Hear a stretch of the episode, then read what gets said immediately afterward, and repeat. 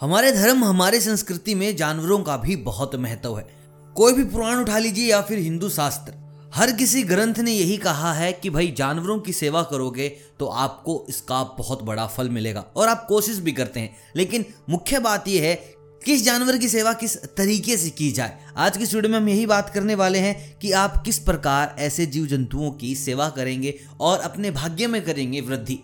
उससे पहले मैं आपसे कमेंट में पूछना चाहूँगा कि आप बताएँ आप किस जानवर की सबसे ज़्यादा सेवा करते हैं? चलते हैं हमारी वीडियो की और सबसे पहले हम बात करेंगे चीटियों की। तो मैं आपको बता दूँ, चीटियों का भी अपना अलग महत्व होता है। और आपने देखा होगा कि दो तरीके की चीटियाँ होती हैं। एक लाल चीटी होती है और एक काली। जो लाल चीटियाँ होती हैं, वो अशुभ होती हैं और जो काली है, उनको घर के लिए बेहद शुभ माना जाता है। अगर आपको लगता है कि आपके घर में काली चीटी घुस गई है तो ठीक है। लेकिन लाल चीटी जब आए तो मान के चलिए आप पर कुछ ना कुछ खतरा ज़रूर होगा। और हमारे हिंदू शास्त्रों में कहा गया है, चीटियों को अगर आप खाना खिलाते हैं, आटा डालते हैं उनके लिए तो ये बहुत बड़ा धर्म है। आपकी अकाल मृत्यु से आपको बचाता है और आपके भाग्य में वृद्धि करता है। हमारे ग्रंथों में ये भी बताया गया है कि इंसान पर अगर बहुत ज़्यादा कर्जा हो जाए तो चीटियों को अगर आटे में चीनी डालकर खिलाए तो कर्जा कम हो जाता है। देखिए, वैसे तो लाल चीटियाँ अशुभ मानी जाती हैं, लेकिन अगर आपको लाल चीटियों की लाइन मिल जाए जो मुँह के अंदर अंडे दबाकर चल रही हो तो इससे ज़्यादा शुभ चीज़ आपके लिए कुछ भी नहीं हो सकती।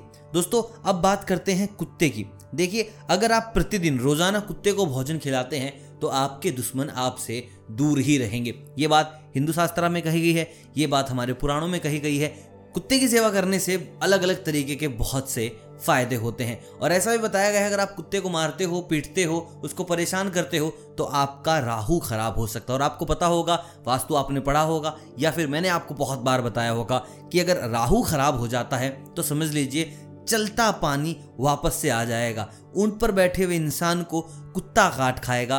किस्मत के इतने बुरे दिन आएँगे कि आपको समझ नहीं आएगा, बनता काम कैसे बिगड़ गया, बरकत में कैसे रुकावट आ गई। तो कुत्तों को मारना कम कीजिए। अब देखिए, बात करते हैं कोए की। अगर आप कोए को खाना खिलाते हैं, आटा डालते हैं, रोटी डालते हैं तो इससे आपके जो पित्र हैं, वो प्रसन्न रहते हैं। व्यापार में अगर आपको कोई दिक्कत आती है तो आप पक्षियों को दाना डालें। जितना पक्षियों को आप दाना डालेंगे, समझ के चलिए, उतनी ही बरकत आपको अपने व्यापार में मिलेगी। और देखिए, अगर आप सफलता चाहते हैं, ज़िंदगी में वृद्धि चाहते हैं, आप चाहते हैं कि लोग आपको जाने फेम अगर आपको चाहिए तो आप मछलियों को आटा डालने लग जाएँ। ऐसा करने से आपकी जो किस्मत है, वो दमक उठेगी।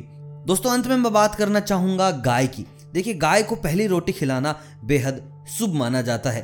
ऐसा कहा जाता है कि अगर आप गाय को प्रतिदिन खाना खिलाते हैं तो आपकी ज़िंदगी के सारे कष्ट दूर हो जाते हैं। आपने जितने पाप किए हैं, वो ख़त्म हो जाते हैं। तो गाय को खाना खिलाना बेहद शुभ माना गया है। और आपने देखा भी होगा, बहुत से घर ऐसे हैं जो गाय पालते हैं सिर्फ़ उसकी सेवा करने के लिए। कुछ लोग ऐसे हैं जो दूध निकालते हैं, बेचते हैं, लेकिन कुछ लोग बस सेवा करने के लिए पालते हैं, क्योंकि उन्हें पता है गाय का कितना बड़ा महत्व है। दोस्तों, ये वो जानवर है जो आपकी ज़िंदगी बदल सकते हैं। और जो मैंने बातें बताई हैं, वो भी ध्यान रखिए, उसी तरीके से आपको इनकी सेवा करनी है। अब जल्दी से बता दीजिए कि सबसे पहले आप क्या करने वाले हैं और कमेंट में ये बताएँ कि आपको और किस जानवर के बारे में जानना है।